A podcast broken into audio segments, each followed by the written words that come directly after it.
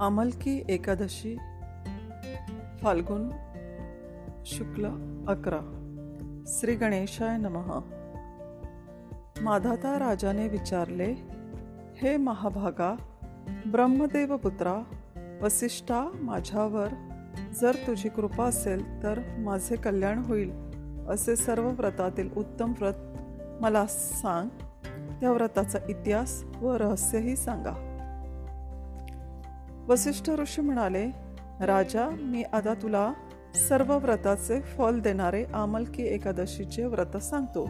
हे व्रत सर्व पापांचा नाश करते व सर्व लोकांना मोक्ष मिळवून देते. एक हजार गायी दान करण्याचे फल हे व्रत केल्याने मिळते. या आमलकी एकादशीचा पुरातन इतिहास मी आता सांगतो. या व्रताने पूर्वी हिंसा करणाऱ्या व्याधानेही मुक्ती मिळवली होती. पूर्वी वैदिश नावाचे नगर होते तेथील नागरिक दष्टपुष्ट व आनंदित असत. त्या नगरात ब्राह्मण क्षत्रिय वैश्य शूद्र असे चारी वर्णाचे लोक राहत होते व त्यामुळे ते नगर अलंकृत झाले होते. हे नृपश्रेष्ठा हे नगर नेहमी वेदघोषणे दुमदुमलेले असे. त्या श्रेष्ठ नगरात कोणी नास्तिक नव्हता किंवा दृष्ट कृत्य करणाराही कोणी नव्हता. या नगरात सोमवंशात उत्पन्न झालेला शशीबिंदू राजाचा पुत्र चैत्ररथ राज्य करीत होता. तो धार्मिक व सत्यप्रतिज्ञ होता. त्या राजाला हजार हत्तीचे बळ होते.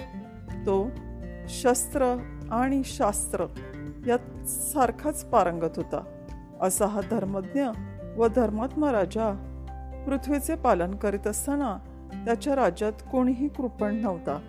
दरिद्री मनुष्य तर कुठेही दिसत नसे. त्याच्या राज्यात धान्याचा सुकाळ होता. प्रजा सुखी व निरोगी होती. दुष्काळचे नावही ऐकू येत नसे. नगरातील सर्व प्रजा विष्णू भक्तीत मग्न होती. सर्वांमध्ये राजा तर विशेष विष्णू भक्त होता. विष्णू पूजेत त्याला फार रस वाटत असे. त्याच्या राज्यात शुक्ल एकादशीला व कृष्ण एकादशीला कोणतेही नागरिक जेवत नसत. ते सर्वजण सर्व प्रकारचे शूद्र धर्म सोडून केवळ हरिभक्तीमध्ये तत्पर राहत असत. अशा तऱ्हेने राजा व नागरिक हरिभक्तीत मग्न राहून सर्व प्रकारची सुखे उपभोगत असताना खूप वर्षे निघून गेली. राजा एकदा क्रमाने फाल्गुनच्या शुद्ध पक्षातील पुण्यकारक आमलकी एकादशी येऊन ठेपली. त्या एकादशीच्या दिवशी बालकांसह आणि वृद्धांसह सर्वांनी व्रताचे नियम पाळले आणि उपवास केला. या व्रताचे मोठे फळ मिळते हे राजाला माहीत होतेच. तेव्हा त्या श्रेष्ठ राजाने नदीच्या पाण्यात स्नान केले आणि सर्व लोकांसह देवालयात येऊन तेथे पूर्ण कुंभाची स्थापना केली. कुंभाजवळ छत्र लावले व जवळ पादुका ठेवल्या. त्या कुंभात पंचरत्ने घातली आणि सर्व सुगंधी पदार्थांचे विलेपन करून तो सुगंधित केला. कुंभाच्या भोवती दीपमाला लावल्या आणि कुंभावर परशुरामाची स्थापना केली. नंतर त्या राजाने सर्व ऋषीसह आणि सर्व नागरिकांसह परशुराम देवाची आणि आवळीची पूजा केली. त्यावेळी त्यांनी प्रार्थना केली की हे रेणुकेचे आनंद वाढवणारा जमदग्निपुत्रा परशुरामा तुला नमस्कार असो. तुझ्यावर आवळ्याच्या वृक्षाची छाया केली आहे. हे परशुरामा तूच आम्हाला ऐश्वर व मुक्ती देतोस. ब्रह्मदेवापासून उत्पन्न झालेले हे आवळी तू तर सर्व पातकांचा नाश करतेस. तुला नमस्कार असो. मी दिलेला अर्घ्य घे. हे आवळी तू तर ब्रह्मस्वरूप आहेस. श्री रामचंद्राने तुझी पूजा केली होती. मी तुला ज्या प्रदक्षिणा घातल्या आहेत त्यामुळे तू माझी सर्व पापे नाहीशी करून टाक. याप्रमाणे सर्वांनी भक्तीने पूजा केली आणि जागरण केले. इतक्यातच तेथे एक व्याध आला. तो भुकेने व श्रमाने व्याकुळ झाला होता. जवळच्या मोठ्या ओझ्याने तो दमला होता. कुटुंब पोषणासाठी तो जीवहिंसा करीत असल्यामुळे सर्व धर्मांनी त्याला बहिष्कृत केला होता. भुकेल्याला असतानाच त्याने आमलकी एकादशीचा तो जागर पाहिला तेथे लावलेला दीपमाला पाहत तो तेथेच बसला.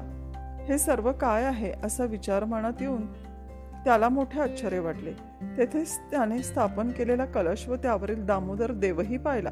त्याने आवळीचा वृक्ष तेथील दीपोत्सव वगैरे सर्व पाहिले व तेथील लोक विष्णू गुणांवरणाची कथा सांगत होते. तीही ऐकली. तो भुकेलेला असूनही त्याने एकादशीचे महात्म्य ऐकले. रात्री जागरण करीत आश्चर्ययुक्त अंतरकरणाने त्याने ती रात्र घालवली. सकाळ झाल्यावर नागरिक नगरात परत गेले.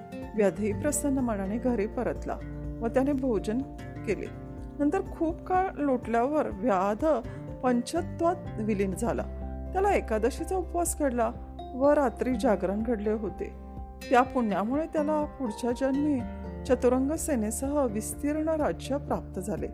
जयंती नावाचा नगरत विधुरथ नावाचा राजा होता.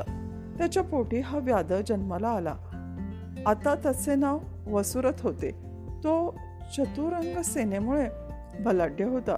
त्याचे राज्य धनधान्याने संपूर्ण भरलेले होते. आता तो दहा हजार गावांचे ते राज्य निर्भयपणे उपभोगू लागला.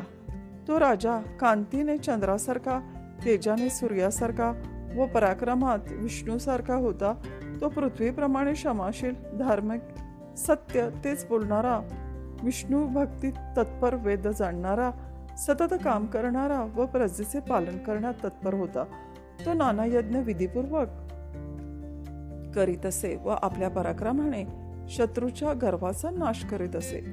तो नित्य अनेक प्रकारची दाने देत असे.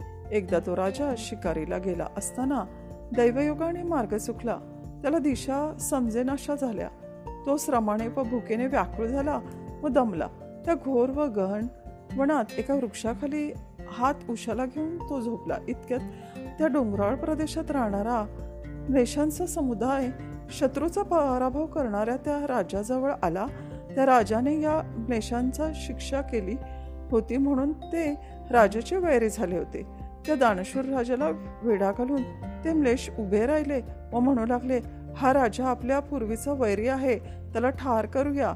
याने आमचे पूर्वज पिते चुलते बंधू नातू भाचे मामे यांना ठार केले आहे.